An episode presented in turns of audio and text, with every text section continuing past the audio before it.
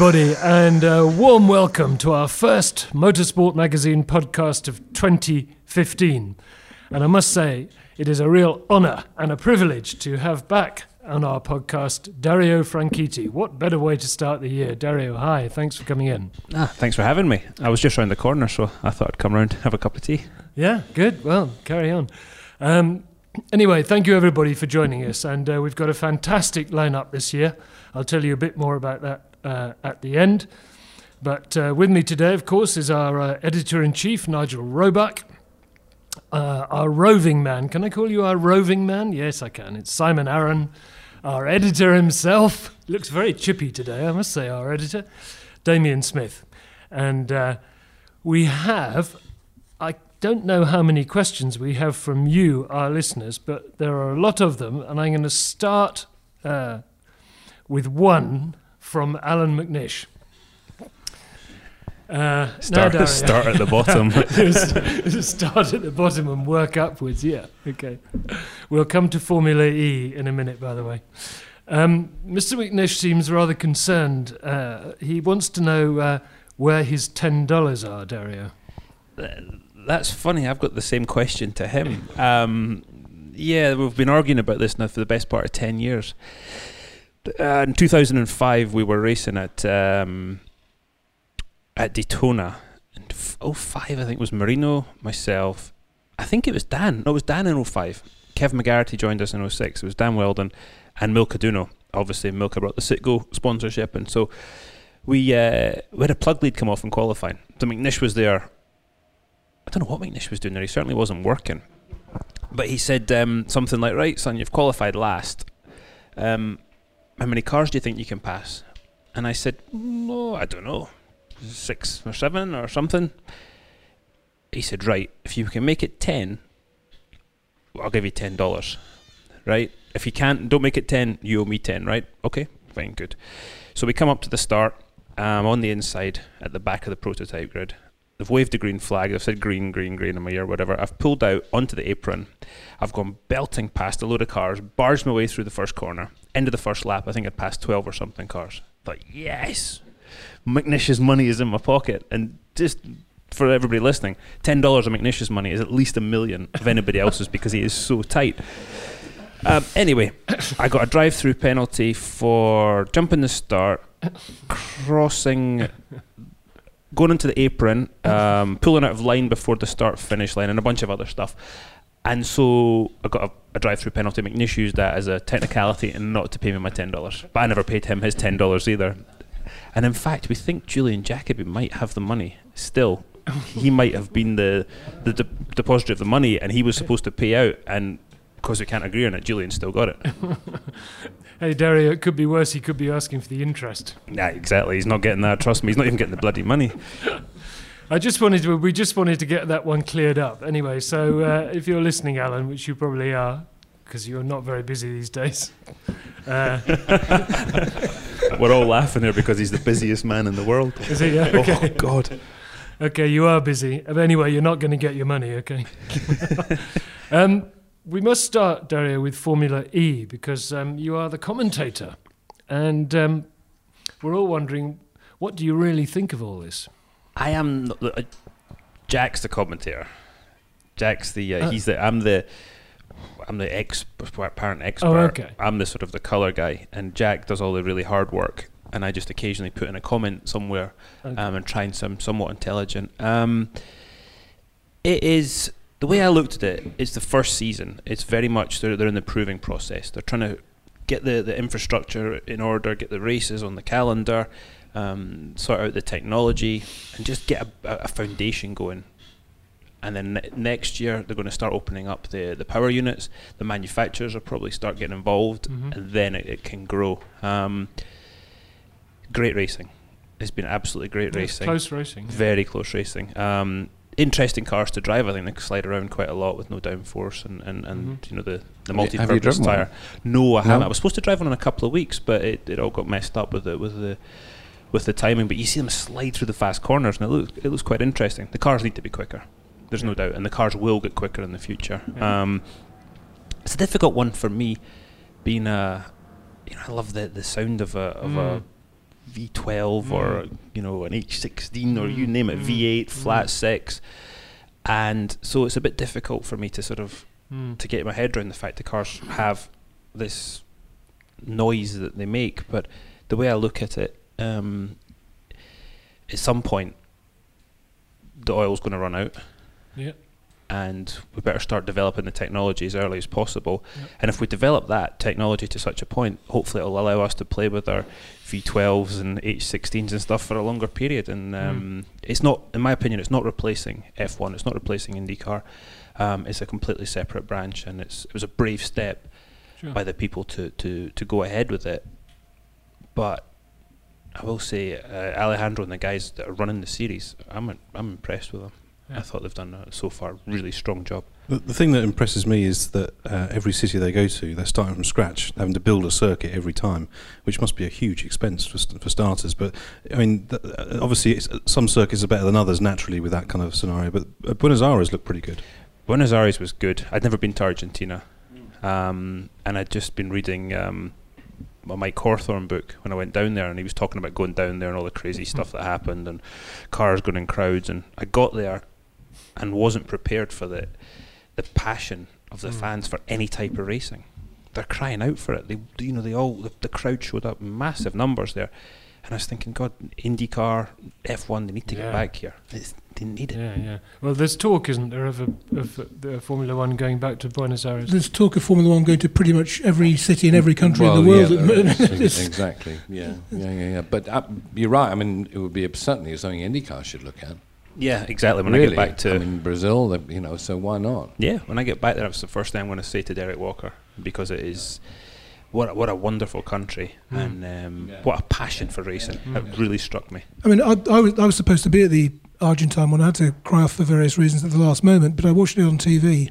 I mean, and A, the racing was very good, as has been said, but you could actually, obviously, with the silence of the cars, you could actually hear the crowd. And, the, you know, just, and it was a very lively race, lots of incident, but every time something happened, just to hear the cheers, and it, and it was just fantastic. I mean, it, it was a brilliant Absolutely. atmosphere, yeah. Yeah, no, that, that was that was clear. And the camera shots, the guys did a great job at showing them. There was one on the wall when just, uh, I think the penultimate corner, maybe Mhm. a quick, quick right hander, and it looked sensational. Yeah, it was a great shot, wasn't it? You could see them sliding, and then the exit wall was the apex of the next corner. It was right at the same point. It was a wonderful set of corners. Are you sure you're not going to be dr- racing one next year? Trust me, I'm not allowed. I would. Okay. I'm, I'm definitely getting the itch to get back in something, and I'm just not allowed. It's just Yeah. not an option. But I do. The further I'm getting away from that accident, Yeah. the more I'm getting an itch to to drive something. Where, where, uh, where do they draw the line? I mean, I know you're allowed to demonstrate cars, aren't you? I mean, Yeah, how, no- how fast are you allowed to demonstrate them? It's a good question. No, I just wondered. well, I just wondered if it had been defined or Nothing You know. competitive. As long as it's not competitive, I think I'm okay. For instance, if I drive up the hill at Goodwood, the clocks can't be on. Hmm. Um, I, but I can't race or, or do anything. That's th- th- very clear. Um, I mean, I can go over to Germany and drive on the autobahn at Hmm. whatever speed I want. So you know, there's. It's not. I don't think it's about speed. It's about the competitive element. Well, you've you've you've won at the Goodwood Revival, so that's your career topped out anyway, isn't it? I mean, it doesn't get better than that. That was a high point. there was actually there was a low point the following year with the Yeah. accident with with 4WPD, um, yeah, yeah. which was actually one of the concussions that when they were sort of doing the, the, the, the totting up process, they said, "Oh, there was a big one there," Hmm. and that was that was um, disappointing. I just read a book on it actually on the car, um, on 4WPD, and it talked about the accident. I wish the guy had actually talked to me about the accident. I could have told him some of the stuff that was going on. Um, yeah, crazy. He didn't. yeah, it was weird because according to him, the car was in, in root health and all this sort of stuff, but that Hmm. clearly wasn't the case, unfortunately. Um, Certainly wasn't after you'd finished with it. no, no, it really wasn't. Whoa. Is it Sean Shaun Lynn that bought it? Yeah. God, what a job he's done with it. Just making it perfect. And then obviously Desiree had the accident, and a couple of years Yeah, later, yeah, and yeah. that car has had more hits than the Beatles, hasn't it? So, in theory, then you could become motorsports chief track tester and drive any car that we could find for you. Yeah, Yeah, that's an idea, isn't it? that would be good, wouldn't it? I'm just looking here, and there's a on the back wall here. There's an art, all the artwork of the covers, and Yeah. the 917K is grabbing my eye. We, We we, always- we, we we- don't pay. we always like to do a bit of business during the podcast. um, hey, look, you were you were last with us in um, 2011. Seems like yesterday, actually. Um, and what a what a turmoil you've had since 2011. Amazing. Um, are you are you feeling good now? I mean, are you are you almost back, sort of on top of everything?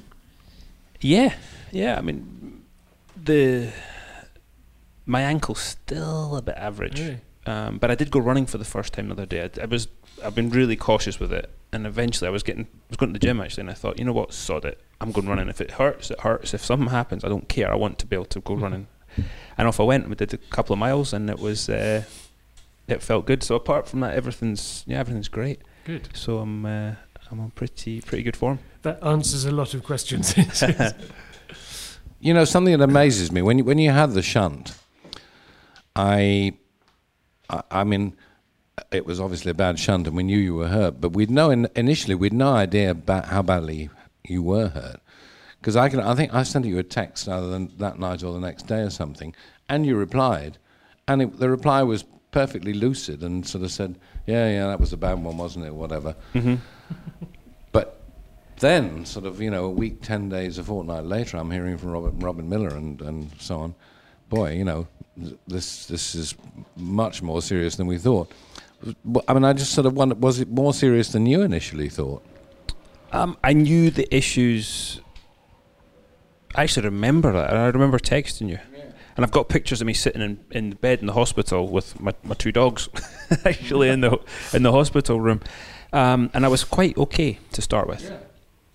But then what happened was, uh, actually quite a while later, my brain I guess started to swell up, and that's when it got a bit interesting, and that that kind of coincided with a visit to Doctor Olvey um, and his sort of team there, and they that's when they that's when they put the you know the brakes on and, and said no, this isn't going to happen. But I was already worried about my back because I'd broken it before. It was held together with some rods. I'd broken it again in two places, plus some other damage. Um, the ankle was going to be a problem. Um, essentially, what happened with the ankle, th- there's a design fault with the car. They attached the master cylinders to the crash structure and not the bulkhead. Um, and when the crash structure did what it's supposed to do, the master cylinders pushed everything back into my leg and shortened it up by a good bit. So the the, the surgeon in Indy did a, just a mega job. He really did. Um, Dr. Weber, absolute artist. So um, I was lucky with that. But yeah, I was I was concerned from a very early stage that this was going to be a, a problem. But then I thought it was going to be the back. But it turned out it was the it was the, the head and the and the concussions and it's it's the the chance of having another serious concussion and apparently the more you have the less it, force it takes to cause a bigger problem and so on and so forth. Well, that's what happened to Neil Bonnett. Exactly. That's exactly what happened to Neil Bonnett. Yeah. Anyway, let's cheer it. Let's cheer Yeah, it up let's- a bit. um, I, I- I'd like to ask. The, the, the question comes from Paul King. I love this one. It says, um, "Is it true that you've had the tiles in your bathroom made in the exact same shade of blue as Jim Clark's helmet?" Um, it's not my bathroom. Hello, Um, whose bathroom is it then? No, it's actually not, not my bathroom at all anymore because I, I sold the house. Ah. Um, but um, Ashley and I were restoring an old, silly, big house in Scotland a long time ago, and um, I took a lot of interest in the bathroom of this one room because it was going to be the Jim Clark room and the garages. And so I went round the, the tile shops and found the exact blue of uh, of Jim's helmet and so we got the the bathroom done in that, and there was, and then as a surprise, I actually got a checkered flag. Actually, did an artist to draw a checkered flag on the wall and everything in there.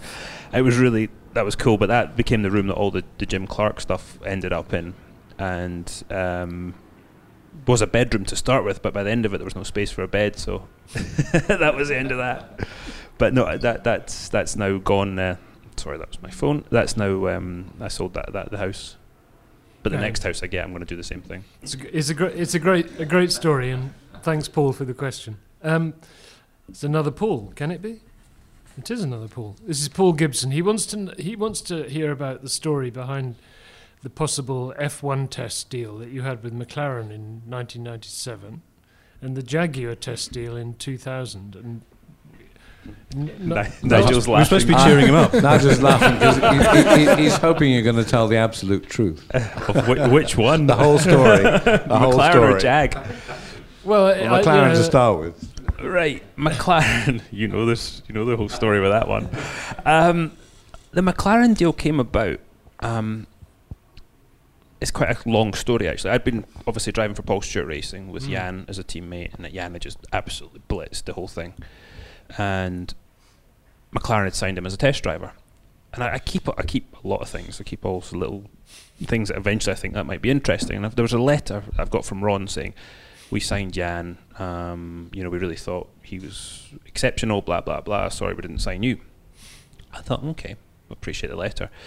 Um, then when I got involved with Mercedes, um, and I'd been one young driver of the year, the McLaren Autosport Young Driver, Mm. there was a test as part of the prize of that. Well, because I was now a Mercedes driver, it turned into a pretty serious test and not sort of a five lap run around Silverstone. So I did the test and it, it went quite well apparently. Um, I was into 95. So then in 90, start of 97, um, obviously DTM had finished and Paul Morgan and Norbert and Carl Hogan all got together and got this deal done for me to go to America. Paul Morgan was really the driving force on that one. Mm. Um, and I got this call saying, "Could you come to McLaren? Um, Ron and Norbert want to see you." So I came back from America, sat down with, with, with the two of them, and, and it was laid out. This long term deal was laid out where I would race in America in the weekends, come back and drive the McLaren during the week at various tests because they were testing pretty much Monday, Tuesday, Wednesday most weeks, Yeah, weren't they? I was going to start doing that. I, I've got the contract at home somewhere. It's massive. Um, I'm trying to think here what happened with the.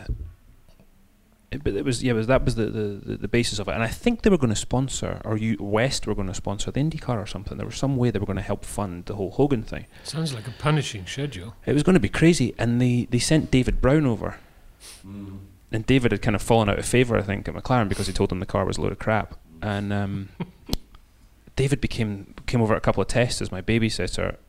No, Carl Hogan didn't appreciate that Ron had sent somebody over, and I'm thinking this guy's one of the best race engineers in the world. Maybe we should, you know, listen to him.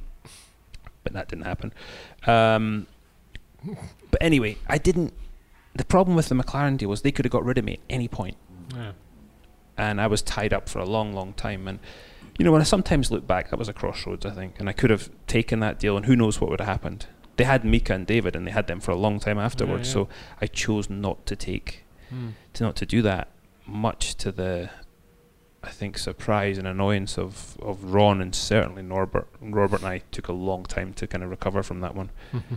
Um, so that was that was that. And one of the, the other reasons, you know, Alan had been a McLaren test driver, and I never really felt Alan got a fair yeah. a fair uh, deal there at McLaren, and I wasn't sure I wanted to put myself in that position. Um, Actually, as things turned out, it was a good decision you made, wasn't it? I think it was. Don't you think? I think about. Who the hell knows what would have happened? And, Well- uh, I mean, but I trust me, I, I'm very happy with what I ended up getting to do. and if I'd have made that choice, I might not have um, Yeah, not got- got to do any of that stuff. absolutely. Well, there'd been no no race chance there because Mika and David, you know, they stayed healthy. They were racing together for a long time, so there was no. It's not like there was suddenly a, an opening that, that would have come up. No, there wasn't, and I think Nick Heidfeld ended up taking taking that position, and. And that went nowhere for Yeah, him. never Yeah. never got to race a McLaren. no, so it, it's yeah, it was a. When I look back on it, I think bloody hell, that wa- it was a fairly ballsy move, but I, I just, And Ron was stunned when you said no, wasn't he? I, if I remember rightly, I think he was. Yeah, I I don't think I've spoken to Ron since then, actually. Um, You've not missed much. But the variety of your life in America that you lived since then um, must be make it make it worthwhile. All the things you did, the cars you drove, the people you met, places you went to, oh yeah, and those champ cars of that era as well. I mean, Yeah, absolutely. I got to drive some amazing cars. I mean, not not only the current stuff, whether it was the champ cars, the, the later Indy cars. Um, I think the champ cars were the highlight because they were the the big horsepower cars. Um, the later stuff, people say, oh, they were easy to drive. They were never easy to drive because they had less horsepower. You just set them up more aggressively. You would go around Indianapolis, and with the big heavy, with the big horsepower cars, you couldn't set them up too oversteery.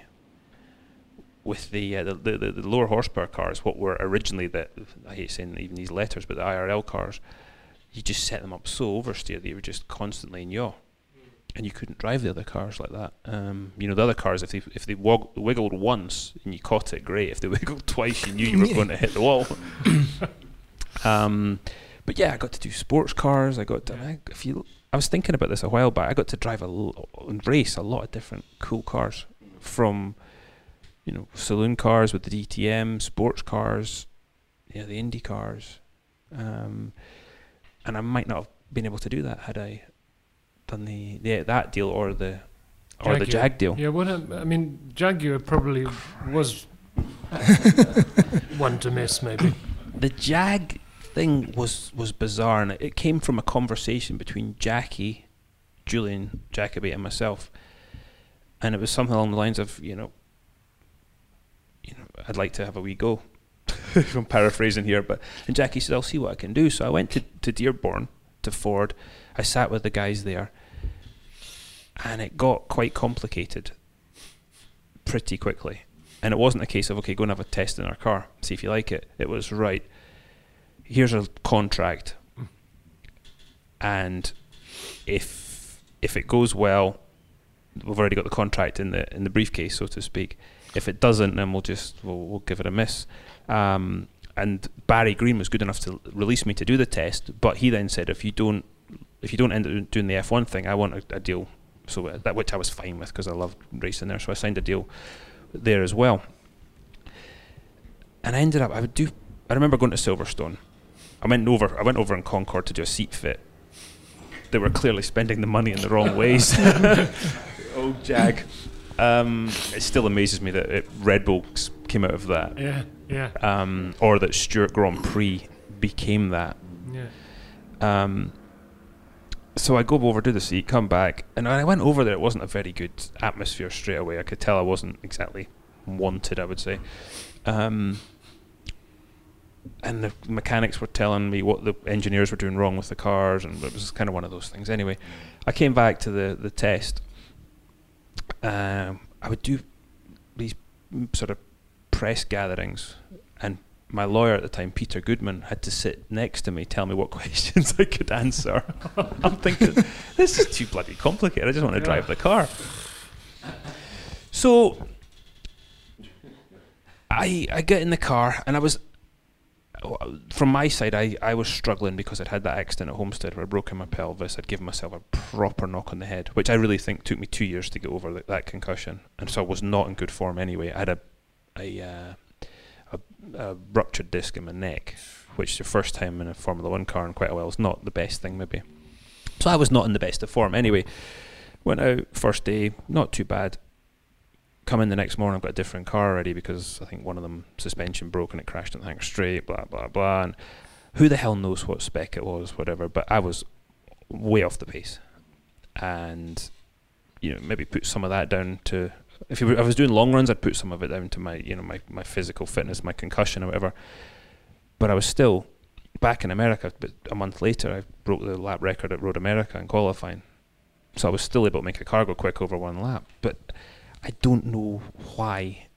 I don't know what spec the car was. I don't know why it was sort of the test happened the way it did. But it was clear that I was not wanted.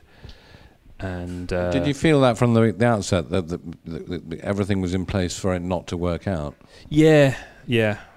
And I was I was pretty I was pretty clear that I didn't want to be part of it. But it put I think that test put paid to any chance I had of ever doing anything in Formula One ever again because I was so far off. And as I say, you know, I was still even with the the, the, the mental and the physical stuff going on from that accident, I was still able to put you know fling a car around for one lap. Um, but so Sounds depressing, actually. It was It was, it was absolutely not a happy ship. Jesus, No. you know, long before you went. there. No, no, absolutely. And Bobby Rahal, when he went there, he, Yeah. he then came out and said, "Oh, there was there was some weird stuff going on at that test and stuff." And um, so I remember I was in New York. I was driving, getting I was getting driven along somewhere, and the phone rang, and it was Neil Ressler saying, um, "We've decided we're not going to do it." And I said, "Oh, thank God," because I really don't want to do it either. And um, and that was very much the end of, of, of that. So that was the that was the Jag deal. Bobby's the next lunch with in the magazine, actually. So it hasn't um, Simon hasn't filed a copy yet. I'm interested to see what his take is now, all these years later, on the whole Jaguar thing, and you know, what he can say about it. Really, Hopefully, it's as good as lunch with AJ. That's good, wasn't it? Yeah. Oh, I love AJ. It's when the, the Mario Andretti thing, when Simon said, "Oh, I had, I had Yeah. burgers too with Andretti." Yeah. Even before I'd read the next line, I thought, "Oh no, Simon's not going to get to Texas alive." But the, you know, the curious thing is when you speak to either of them, they can't actually. Tr- the, the problem they have, they can't trace it back to any one thing. It's just a kind of general. Well, we, we you know we just don't get on. Well, well, why don't you? Well, uh, but you never get a, actually get a firm. of- Can you do you know of anything? No, No. you were in that. You I mean you went to that dinner last year, um, with, and it's the same with with Bobby Unser and and Mario to a degree. It's the same with any of those guys from that era. Mm. That they all, I think the competition was so intense, Mm. And Parnelli, same, Parnelli, same they- thing, yeah. To They be all- top dog, I think. Yeah. they still hold on to I don't know if they're grudges, but they've still got that competitive Mm, element with each mm. other. I remember the Gurney sat at a dinner that Jim Hall, the RRDC, do that dinner at Long Beach everywhere. That Bobby Rahal does a great job with, and Jim Hall was sort of giving us some. He was the the honoree one year, and he was telling a story, and Gurney waves me over, and he says, "Didn't happen that way." I was like, "Really?" He's like, "Yeah, no, it was that wasn't. No, that's his version of the truth." When you were lis- listing some of the, the great stuff you've done in the States, you omitted to mention the word NASCAR. Do you, do you have any regrets about your flirtation with that?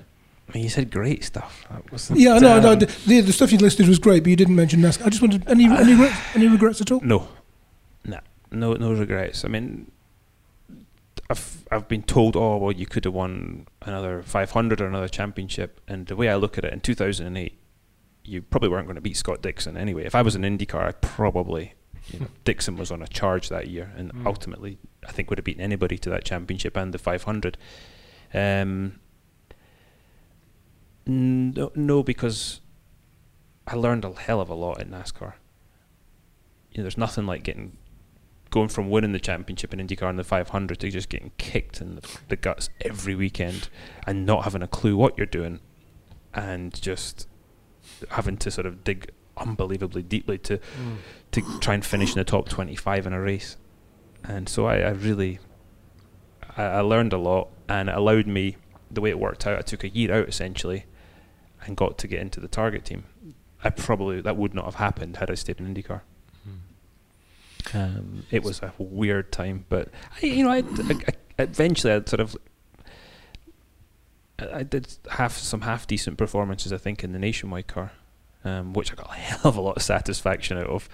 But um, yeah, I wouldn't be rushing, even if I was fit. I, I would I wouldn't do that again. It was just so different, and to try and it would be like somebody who's never like Jimmie Johnson saying, "Right, I'm going to go race um, single seaters.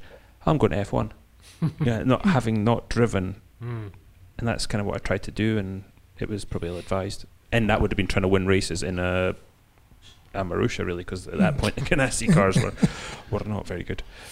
Um, Where was it? I remember you telling me at the at the time, it was, or it was just after you dropped, or you just got out of NASCAR and you were relieved. But you were just talking about, you know, you have no idea what these things are like, and there was there was, I can't remember. It was might have been Alcart. I don't think it was. Can't have been Alcart. Somewhere anyway. You'd been testing. You had tested a sports car, and there was a particular corner that was just about flat, and it was was it second gear in the in the. You're stock car? absolutely right. Great where, where, memory. where, where, where was it? It was Road Atlanta, It wasn't. Oh, okay. and I'd gone there to test not even the Cup car, the Nationwide car. And we'd run round, run round all day, and the first corner was brake, not hard, but you know, fairly gentle brake, down two gears, up the hill. I'll never forget that test because at the end of the day, he pulled out a car and goes, "Now try this one," and it was a second and a half quicker than the other car because the body was a little different. I was like, oh, "Okay," but anyway, I went there. Would have been three months later with Duncan Dayton asked me to, to come and drive with uh, Scott Sharp and, and David Brabham, and it was flat in sixth gear in the qualifying lap, absolutely on the boards. a of a culture shock after driving the old uh, the old NASCAR for a year, I'll tell you. yeah. Okay, we must take some more questions from our loyal readers and listeners, and this one comes from Glenn Alcock, and he wants to know, Dario, if you could have driven in any era, what would it be, and what type of racing would you have enjoyed the most? So you could pick from the beginning of time. I think the 30s would have been pretty interesting. Um, sure would. I'm not sure I would have wanted to drive for the guy that was paying the bills. Um, but Well, you fancy an auto union with a cloth helmet? I was thinking more of the front engine stuff with Mercedes, but still, ultimately, yeah. I w no, I'd, I'd love to have had a go. The 60s, yeah. you know, that I've, uh, funny enough, I just got all a bunch of motorsports from 61 through to 89. I started and I read the whole thing from 65 already, was the first year I picked. I would have loved to have raced in the 60s, but I'm not sure I would have survived, to be honest. Well, plenty didn't. No, uh, yeah, No. What what what is it? I mean, uh, what is the appeal of it? Because so many people do talk about that era. You know, about it, the quality of the racing, the the atmosphere, everything. But there's something about it. What is it? it made the cars were very pretty, weren't they? Nice looking cars. I think the cars were, yeah, they were very pretty. And when you read the the magazine, and you, it was a different time. You know, the, the cars were getting the car to the end of a race was a major Yeah, yeah. achievement. Um, the racing probably wasn't that great. It was more about you weren't al- so a lot of times you weren't racing the other guy. You were racing the track and the car. Yeah, yeah, yeah. You know, keeping the car together. Um, Yeah. it would have just, I think, maybe it's a romantic thing, but just to go back and and to. Mm. to experience that, I think would be would would have been wonderful. Um, to drive all those different cars on a weekend, and um, Yeah, that was th- that was a big thing, wasn't it? So like seeing Jimmy Clark in a in a Cortina and in a Grand Prix car and possibly even in a sports car at the same. Yeah. I mean, imagine you know that'd be like seeing Alonso driving three races on a on a weekend when he went to a Grand Prix. It'd be Well, no, absolutely. And I, I can remember days like that Yeah. with Jimmy. You know, Yeah. I can remember. sure. I can remember Jimmy doing a national meeting at Oulton Park. is that right? Yeah, in 1964, um, and he was reigning world champion.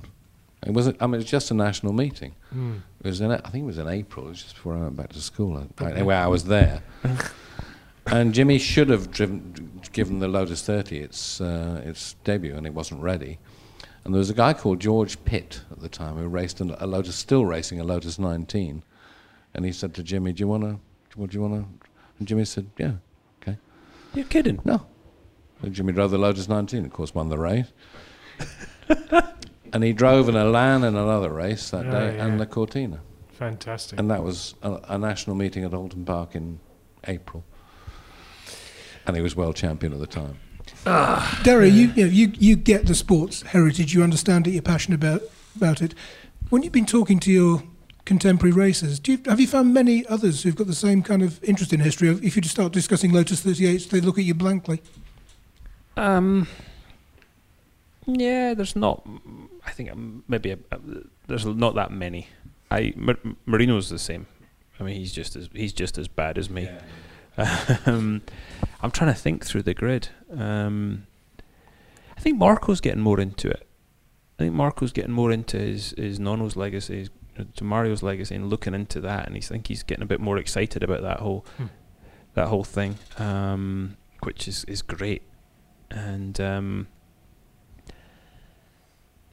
yeah, I, am not I'm not sure. I mean, James Hinchcliffe's a massive Greg Moore fan, which I think is great, and he's you know he really is is sort of excited by that. Um, They need they need to come to Goodwood and see what it's all about. One of the interesting things I find talking to racing drivers is a lot of a lot of the guys aren't interested in road cars at all. You know, it's just that all they're focused on is the racing side, and road cars don't really mean, mean much to them. You're not the same, are you? You you're you're you're interested in the road stuff as well. Yeah, I love I love road cars. Actually, Graham Rahal I think's got quite a good a good sense of the history of the sport.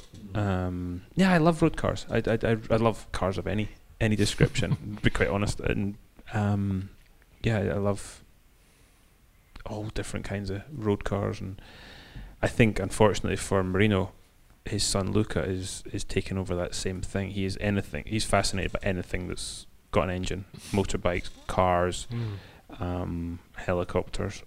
um, so yeah, And do you still ride bikes?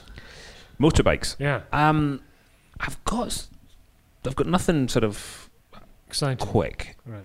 Um, I've still got an MV Agusta in kit form from Wow. the accident, but I've got some some big old cruisers. I'm thinking about uh, I don't know something for London, maybe like a, a, Yeah. a Triumph Scrambler that I can customize or a Ducati or something. I'm, I'm sort yeah, of yeah, absolutely. I'm thinking about that just now. And at this point, my mother and my insurance broker have just fallen over if they're listening to this.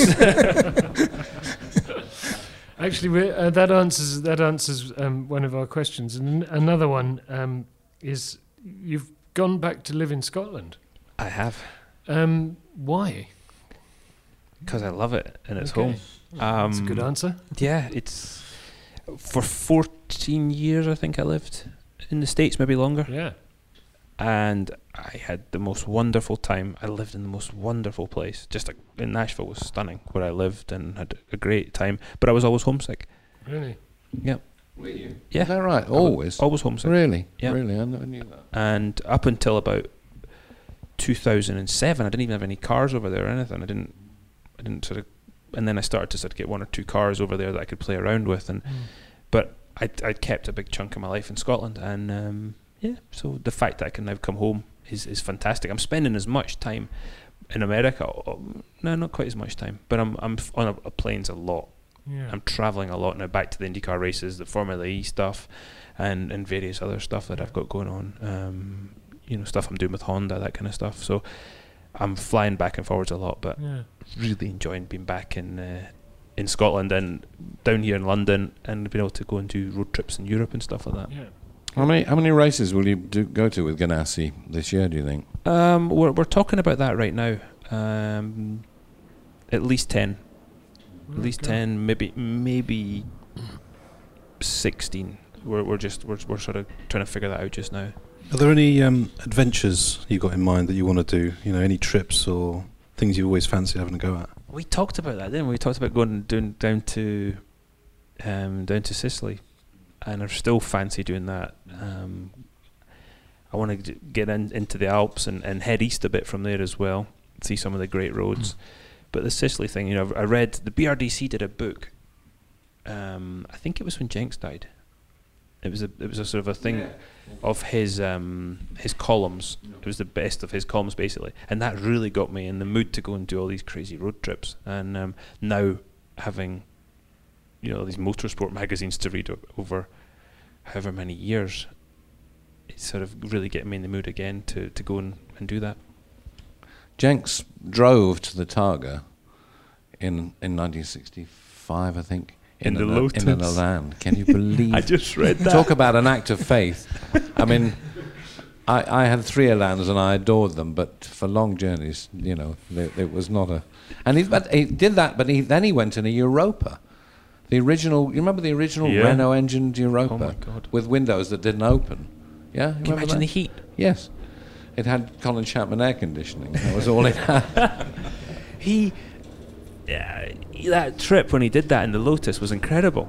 He talks about all the spares he had in the back, and nobody could believe it actually got there. And what was it the factory said to him? Um, if you get to Sicily, don't worry, we've got the, the the race team mechanics will put the thing back together for you. if you get there. yeah, if you get If there. you see them. I think you've, you've got to repeat this journey, haven't you? You've got to do it. Oh yeah. You got to do it.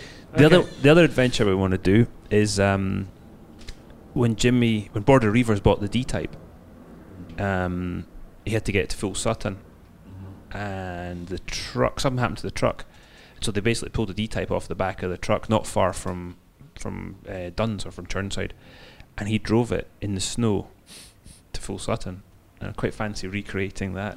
that You, you could do it this week, the way things are. I was going to say, I, I'm not sure we'd do it in the snow this time. I think I think the owner might be a little perturbed, but uh, that'd Um, be fun. Well, we're on the subject of um, the Scots, uh, Tony Guerin wants to point out actually that you, McNish, Coulthard, all retired. Uh, who's coming from Scotland in the future? Yeah, that was a uh, it was a tough one, that wasn't it? I mean, obviously DC had had retired, Hmm. Allan, um, af- just right after me. That Yeah. came as a bit of a shock to me. I must admit. Really, you thought he, you thought he'd keep going for a bit? Yeah, he seemed to still have the the fire, which just shows how good he is at hiding it. You know, that's He's a bugger he for that. because I was on a I did a road trip with him after the Austin sports car race and he'd won the race and he was clearly on the way to the championship. And the the, the retirement thing in our, on our trip was in the air and I was like I'll ask him about it once we we get warmed up and see you know. and he was very cagey about it and he said afterwards that that weekend was the time when it started to really um, be something he's seriously thinking about up until then he hadn't I don't think I did him any favors with my little exhibition No, in he- Houston. I your, think your name did come up I think it got him thinking. Um, what, what- what was the question? Well, no, I well, w- Tony Guerin was- Oh, uh, yeah. is saying Who's coming wh- from- Yeah, who's coming from Scotland? Are we because you know looking back over the years, we've all, we've had great Scots, haven't we? Well, I think David Leslie, father and son, should get a lot of that credit Yeah, because of the you know we had obviously Jim Jackie, um, yeah, Gerry Birrell, and then it was, there was you know there was some guys that were fairly good, and then David Leslie came along with Yeah. a lot of talent and no money, yeah. and then Bert McNish, Duncan Coulthard, my dad, they were sort of they were the guys that really were of taking the big risks Yeah, to, yeah. to to help their their their, their sons, and um, Allan came along in '87 with into cars. I mean, obviously started cars a lot earlier than that, but Allan. Then David came along two years later. I came along two years later after that. Um, you know, Ryan came along. DL. Um, there's a bunch of the guys. Andrew Kirkcaldy, um, Marino came along, um, and then more recently Paul. Um, the the rest are clearly, you know, he did. If ever there's proof that talent doesn't count for that much Yeah, in yeah, F1, he's a good example. As is Jean Eric Vergne, actually. Yeah. It's not. It's not. It's not just limited to, to British drivers. Um, No, sure. You know, as I said, and so right now, um, you know, Ryan's doing a good job in America. Um, Marino, when he can get in a car, is doing a great job. Obviously, you know, he won Sebring last year. Yep. Um, Paul is, is, is now back in DTM, and hopefully with the, the Mercedes guys have got their stuff together this year, and they can make a run at the championship. But um, there's a bunch of enthusiasts in Scotland who are really keen to, to keep Keep the tradition. keep the factory going, keep the, the, the young good. drivers coming up. Good. Um, Good. and so we're we're working quite hard on that just now. Well, obviously, we've got Kieran Haggerty, who Simon saw at, at the festival, and you know does a great job. Um, he's at the very early stages, but hopefully we can keep we can help him get up the ladder. Um, it's we were lucky. We had obviously Jackie and the in the Mm. staircase of talent, and Yeah, you know with Paul Stewart Racing, um, and that was for me that was a lifeline. Um, It's harder now, isn't it, to come up? I don't know. I mean, it was pretty bloody hard then. I must admit, when you when you've got no money, it's always hard. Yeah. Um, but it's But at least there were opportunities in when you were coming up. I know it, it wasn't. I'm not saying it was easy. Of course, it wasn't. But there seemed to be f- so few opportunities, certainly in this country, and the, the single-seater ladder's so fragmented. And you know, you got racing steps are doing great things. Um, you know, Red Bull have put a lot in over the years, but there's, that's about it, really. There's not. There's not many. I'm trying to think, yeah, where where you can go if you don't have a, a, a you know a budget.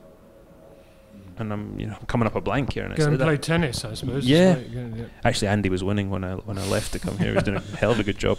Um, you're right. What do you But I do? mean, I mean, then just looking at the numbers, I mean, as we stand at the moment for 2015, there are 18 Formula One cars on the grid. Well, just below that, you've got 22, 23 Formula Renault 3.5 cars. You've got 26 GP2 cars. You've got 27 GP3 cars. You can have 40, 45 FIA F3 cars. I mean, there's an awful lot of people there chasing. I mean, only, there's only one or two percent of them have got any chance at all. And you know, Red Bull owns four of the F1 cars. Yeah. Yeah, the, the, numerically, the chances are stacked against everybody pretty much. Yeah, I agree with you. I mean, obviously, if you if you decide, as I did back in the day, that okay, IndyCar is the way to go, that opens up a bit more. Um, or you can go the sports car route, and that opens up a wee bit more too. But ultimately, there's there's not the turnover of drivers at the top end that there used to be either.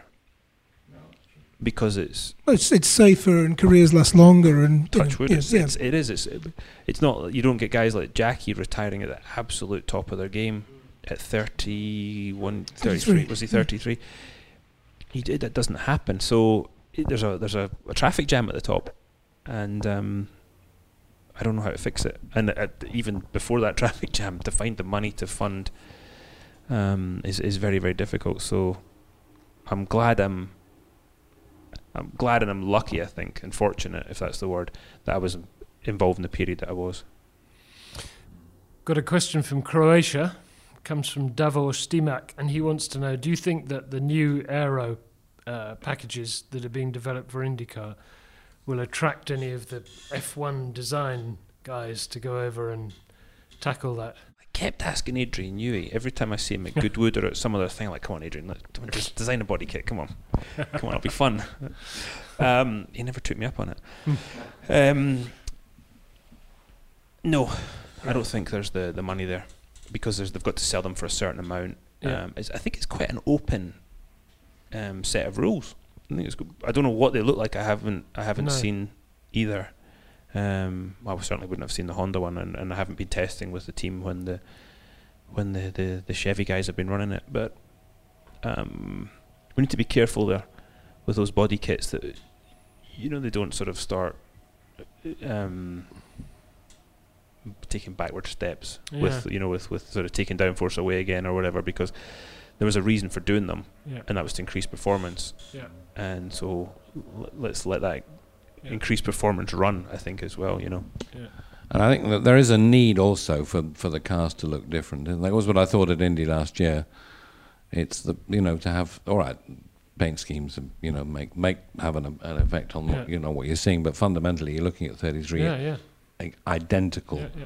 cars. So I, I mean, from that point of view, I think it's it's it's needed. totally agree with you Nigel the only problem we were talking about this the other day if you ta- took the F1 grid and painted them all white Oh, same You thing. wouldn't Same know. thing. You definitely Yeah. wouldn't know, would And you? I, I think they're, you know, with all the wind tunnels and the CFD now and everything, they're getting so close Yeah. to the, you know, that perfect point that they might end up just looking the same. And and um, but hopefully it'll allow them to run quicker. There's certainly, I would imagine, there's going to be a lot more downforce for some of the tracks. Um, hopefully they'll run quicker at Indianapolis. And um, I tell you one thing though, I think it's going to be a lot f- more physical for the the drivers because the G forces are going to be even bigger. They're already Mm. big, and there's no power steering in those cars, and they're heavy. Uh, I spoke to Daniel Abt after he tested at Barber, and he'd driven you know what a couple of years in GP two, and he, he was just blown away by the, the physical effort of driving that thing. And I- GP GP two cars aren't. I mean, they're not. You know, they're quite, they're physical. I mean, they've got no power assisted steering or anything. I mean, they're big brutes of cars as well. yeah, and he said mm, that wasn't even close to the IndyCar. Why is it just on cost grounds that it's not allowed, or I mean, why why wouldn't it be otherwise? I mean, it, it, don't know. We've had this discussion uh, for ten years plus. You know, drivers are the steering is so heavy that drivers are injuring themselves, and um, just with the the, the force, and especially as the, when the, the the forces spike in a in a dip or a compression or something, and yeah, there's been nothing done about it. So I don't know if, if it's cost. I, doubtful. It's not that expensive to put a set of uh, you know to put a power steering system in a car. Maybe it just can't be put in the car. We asked that it would be designed into this latest Dallara, and and it wasn't. Actually, Scott um, Scott Cleary uh, has a question. It's very simple, straightforward. He says, "What would you do to get IndyCar back to its absolute best?" If, I mean, if you were in charge right now, what would you do? That is such a difficult question because there's always the unintended consequences of, of your of your actions. So There's a gut feeling, though, that as a gut feeling, um, the on-track product's great. Um, I would definitely give the cars more horsepower again, more speed, yeah. more speed. The downside with that though is as soon as you start giving them more horsepower, it shortens up the straights. And you're not going to get as much overtaking because you're on the straight for less time. You've got less time to set up a pass. Yeah. Well, Uh, Pa- people like Parnelli and uh, and and Bobby Unser and so on are always saying, yeah, they should definitely do that, more horsepower, but they should also take downforce away. which is the so that because Parnelli was saying last year the thing it, it was Indy was at its best when they were bullet quick in a straight line, and you simply could not think about you know taking the turns flat. So so there were, there had to be a lift, and they said that way you know that way you got overtaking, yeah. and it was a matter of who who lifted for how long and There's also safety consideration here, isn't there? No, I think nowadays there's always safety consideration, isn't there? That's always big a big part of it. Whereas Yeah. before that, it wasn't so much. I would say before being decades before. Yeah. Um, yeah, the downforce thing is, uh, especially with this new car. We've, we've just talked about the body kits, which is going the opposite way. But I think come in, come Indy, they'll hopefully they'll be able to make these things so slippery that they they'll be right on the edge again. Um, and uh, yeah, I do agree. Take some downforce away. We're, but then you're talking Indianapolis. What about the road courses and the, the short ovals? Yeah. taking downforce away is not the answer there, I would say, because I drove the, the champ car with the speedway wings on those. I think it was 2001 and 2. And because they had limited downforce, if you were leading, you had clear air, great. As soon as you got behind, you could be running, I mean, literally a second a lap quicker around a short oval. And you get behind the guy and you just couldn't. You couldn't get close because your car was so reliant on Mm. any fraction of downforce. So you have to be careful of that. I think with the downforce, those guys had zero downforce. The new, any car in the last sort of 20, 30 years has had, you know, some. So I don't know how far back, when you say take all the downforce away, you'd have to take ev- everything away to to do that. Um, one thing I don't, the fans love it. As a driver, I, I didn't like about this new car at, at, at Indianapolis. It provides great racing, but if you're able to run 227 miles an hour, and the guy you're racing can run only 225 at the front, he just can sit behind you. The car creates such a hole in the air that you cannot get away. You just, no matter how quickly you run, you just can't. There's no, there's no payoff for for being the quickest. You're setting yourself up for that last, that last la- lap, laps of the of the race. Dario, whenever we whenever we uh, invite people to send in questions, somebody always mentions Juan Pablo Montoya. I don't know why, but they do. Now, this is very good news for Nigel Roebuck, because Nigel is a huge fan of Juan Pablo. Anyway, Chris B wants to know um, what do you th- what did you think of Montoya's forays in America? I mean, bear in mind, okay, you know, he, he had a pretty good time in Formula One. Um, I mean, I go back years, twenty years plus with Monty. You know, he drove my Vauxhall Lotus car. Did fact, he? he crashed it when the brake pedal fell off. The li- brake pedal literally fell off the car, and he had a huge accident. And I thought he'd crashed it, and had a little word with him. Um, we were teammates in the DTM for a race when we smashed Yeah. doors for a lap at Silverstone. Um, he showed up in America, and you know he was mighty. He really was. He was, you know, Yeah. okay. He was in the the best team at the time and everything, but he was mighty. Yeah. And he went away to the to F1, and I almost there was uh, being super critical. There was a there's some unfilled for there was a lot of unfilled potential there. He he was that good. Went back to America, did the NASCAR thing, and that was just just never the cars. As I said, when I drove them, the cars were never that good. And when the he, he was the the cars were never as good as it needed to be. I don't think Monty put the work in. Yeah. I don't think he had the experience Yeah. to know what to do either. So that was a ultimately that was a very uh, for for him and for Chip was just a, it was a, a, a letdown. You see, he, but he kept insisting. I used to say to him, "This cannot. For someone with your mentality, this cannot be satisfying."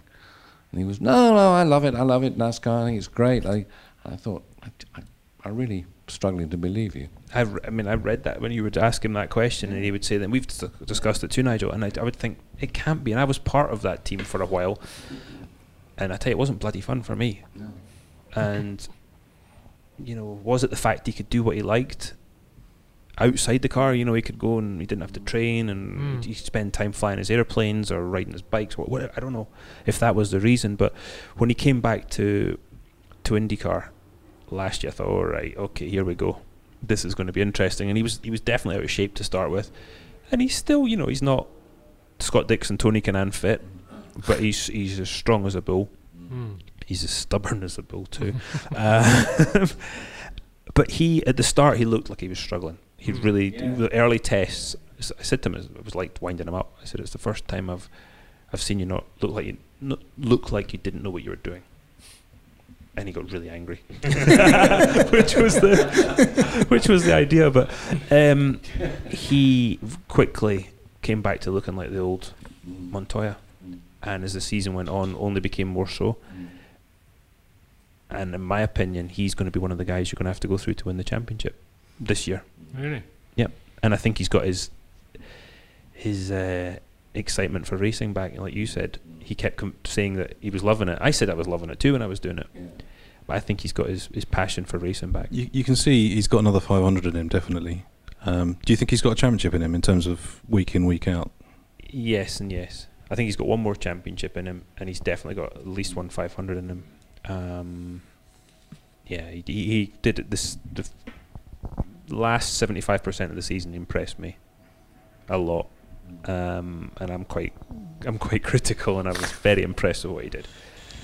I have to say, I, mean, I, I had the privilege of working with him for two or three years as he was coming up the European ladder, and he was great fun. And he's actually one of the most naturally gifted young drivers I've ever worked with, without question. I mean, just, I mean, a complete fruitcake at times, but in a good way. Yeah, In a good way. he never got. There's never been a period, apart from maybe those two years at Ganassi, where he got his experience level, his desire, and everything lined up at the same point. Do you know what I mean? Hmm. I think now might he might have that, and um, if he does, yeah. 'Cause I think that that natural talent was always there, but the desire sometimes was maybe not there, or yeah. I remember there was a uh, the F3000 street race in Helsinki in '97. I mean, he was way quicker than everybody immediately, and it, everyone else kind of gradually got to the kind of level he'd set on, a, on his first or second flying lap. And then in the race, he just got away, away, away, and the team were putting out boards saying, "Bloody well, slow down, you idiot!" And eventually, of course, he stuck it in the wall. And as far as I know, Helmut Marko is still to this day furious about it. No, somebody doing that in Helsinki. I might have Oh, done, yeah, I yeah, might it's have a done shot, that two yeah, years yeah. in a row in the DTM car. Did exactly the same thing. Almost No, probably not while your team was telling you to slow down because you were leading by 35 seconds and you didn't need to go any faster. Maybe. I'd like to come from the back of the grid and done it. Yeah. Anyway, no. c- The other thing with Monty, he's getting smarter. Hmm. He is getting. He's he's yeah. He's got that experience now, and it- his you watch him in the longer races, how his brain works now, and you go, "Oh, okay. So, yeah, he's he'll be a handful. Take he, one- he had his problems with Ron as well, didn't he? Oh yeah. What's it they say? He fell, he fell off his tennis racket. If, or, or he's playing tennis on a motocross bike. It was one of the two things. Yeah, I there can't remember something which. going on there. Can't Wasn't there? imagine two more different people actually. But anyway, um, Apparently they get on. He was at the Grand Prix in Austin, Yeah. and they had a great chat. And it's Yeah, well, I mean, that, but they used to play golf, and but what he could never understand was that when he played golf, when he was his great, you know, great mate, and then next day in the factory, you know, Ron would just walk straight past him, and he was back to being an employee. all is forgiven, like Fernando and Ron. Were, Good. were they playing golf on motocross bikes? Let's take one last question from Anthony Jenkins, and it's uh, Dario. Can you tell him what the biggest differences are between racing in America and racing in Europe? Because I think a lot of people think, well, okay, it's just you go racing, to, whether it's Africa, Australia. What are what are the fundamental differences? It's there's an attitude difference. Um, I don't know. To say less bullshit would be too simplified. I think. Um, you know, people see over there the drivers getting on and think, oh yeah, they're just there having a good time. The competition level is every bit Yeah. at the, at the IndyCar level is every bit as, as, Yeah. as tough as in Europe. You've all got the same stuff. You don't have the advantage of having, you know, a, a Mercedes engine last Mhm. year or any of that stuff. So you've got to find it in other ways, and the competition level's high, but the drivers seem to maybe get on a bit better, and maybe that's because of the the the danger level of the, the ovals. I don't. You reckon? Yeah, I think that could that that plays a fact in a lot of things that happen. I think in America, with the way people go racing, um, but yeah, apart from that, it's it's racing as as usual. I would say there's there's a different feel to it. But there's a different feel too to the the the, the kind of the teams, the drivers seem closer to the fans than they do. There doesn't seem to be this kind of we're not really interested in you lot out there feeling. Definitely Am closer. right? Well, it's an open paddock with IndyCar. It's an open paddock, Makes a big difference. so you're you are there, and um, yeah. so that that, that as a f- if to come to America as a fan, you definitely get a, a, yeah. a much closer uh, view sure. of things, Yeah. and um, which I think is a huge huge positive. Yeah. You know, I can remember the first time I went to Indy. I can remember being absolutely knocked sideways by that, because that, that was when was that? Eighty-one. But by then, Formula One had become was starting to become rarefied, and the, you know you couldn't buy a paddock pass or anything like that. It absolutely blew me away that at the Indy 500, Mm. Which without any question was that far and away the, the biggest race on earth, Mm. and the fans could, you know, could get access. It amazed me. Yeah, it's it's a bit busy on race morning, isn't Yeah, it? yeah, it is. It is. But You know, I've I've really appreciated that last year. You know, doing my job for for Ganassi and not not being so caught up in it. And you know, when I when I raced, I was fully focused on what was going on, and so I was rushing from one meeting to another, or and everything else was was a distraction. And so last year, I was able to sort of sit back a bit and spend a bit more time talking to the fans and and you know watch that whole thing, especially at Indy. Mm. And it's amazing to see the, the, the how close the fans can get to everything. And I mean, I, I was struck by that. I went to the Daytona 24 hours for the first time in 2014, and I walked onto the grid with my cameras and stuff to take some pictures. But I couldn't actually get my camera up because there are tens of thousands of fans, just ordinary paying punters on the grid, which is brilliant. Yeah, that, that the Daytona of the start of Daytona, the mechanics are always in a pure panic that somebody's going to knock the wing. Yeah, Same at yeah. Yeah, Indy. no, absolutely, yeah. you know, yeah. if you've got a certain pass at Indy, you can get on the on the grid there, and it is so busy. Yeah. And I remember sitting, you know, getting ready to get in the car, and the mechanics are all stationed on the four corners of the car, to keep people away from Mm. all the, the sensitive areas. Somebody knocks a wing, you know, Mm. it- trust me, can God, wouldn't you just hate to be the person who did that? that wouldn't be good. Yeah. okay, we're running out of time. Um, thank you very much. It's great to see you. Thank you. It's and good to be here. um, try and try and do a deal with our editor here because I, I, I think you should do some regular stuff in the magazine. I mean, all this free time, man. You, you He's, he's Oh, just yeah, been telling us of he's on airplanes. he's on airplanes all year. I tell you what, we'll give you an extra ten bucks so that you can forget about. You'll never get it from McNish. No, I'm never getting that money. that money's never coming back, is it? actually, last thing, have you driven a roadster? Because if you have, I don't think you've ever. No, I haven't yet. Uh, I mean, I'm gonna. yeah. I mean, I was going to say, I look forward to I'm definitely what going you have to, say about it. after. Um, That sounds like a cover story for the October issue to me. or something. oh, the back to back that and the in, in 38 one. Whoa. There you go. You're definitely doing that. Um, I, I believe so. Mm. That would be cool. Great. Okay. Thanks so much, Dario Franchitti. Great way to start the year. No, first podcast of the year. Well, we have to try and make it as good as this every month, won't we, Ed Foster? No pressure, Ed. Okay. uh, thank you very much for joining us, everybody. It's great to have you with us, and thanks for your support. Um, just to let you know that uh, next month, Mark Blundell will be with us. Yes, the. oh, I'm so glad this isn't television. That'll be great. I mean, the amount of stuff that Mark Marky's driven. yeah, I'm going to send in questions for that. do that. Does he owe you any money? He Marky does not owe me any money. I mean, he's he talk about a varied career. Yeah, yeah. Can't wait for that one. absolutely. Yeah, no, send in a question. That'd be great. The more the merrier. Anyway, Mark Blundell will be here uh, in uh, next month. So you haven't got long to wait, actually, because he's coming in in a couple of weeks' time. So uh, we look forward to that. And do join us for that, please. Uh, So it's goodbye from us, from Nigel Roebuck, from Simon Arron, from our editor Damien, from Ed who puts the show together, from Allan who records it, and from Dario Franchitti. Bye bye. See you next time.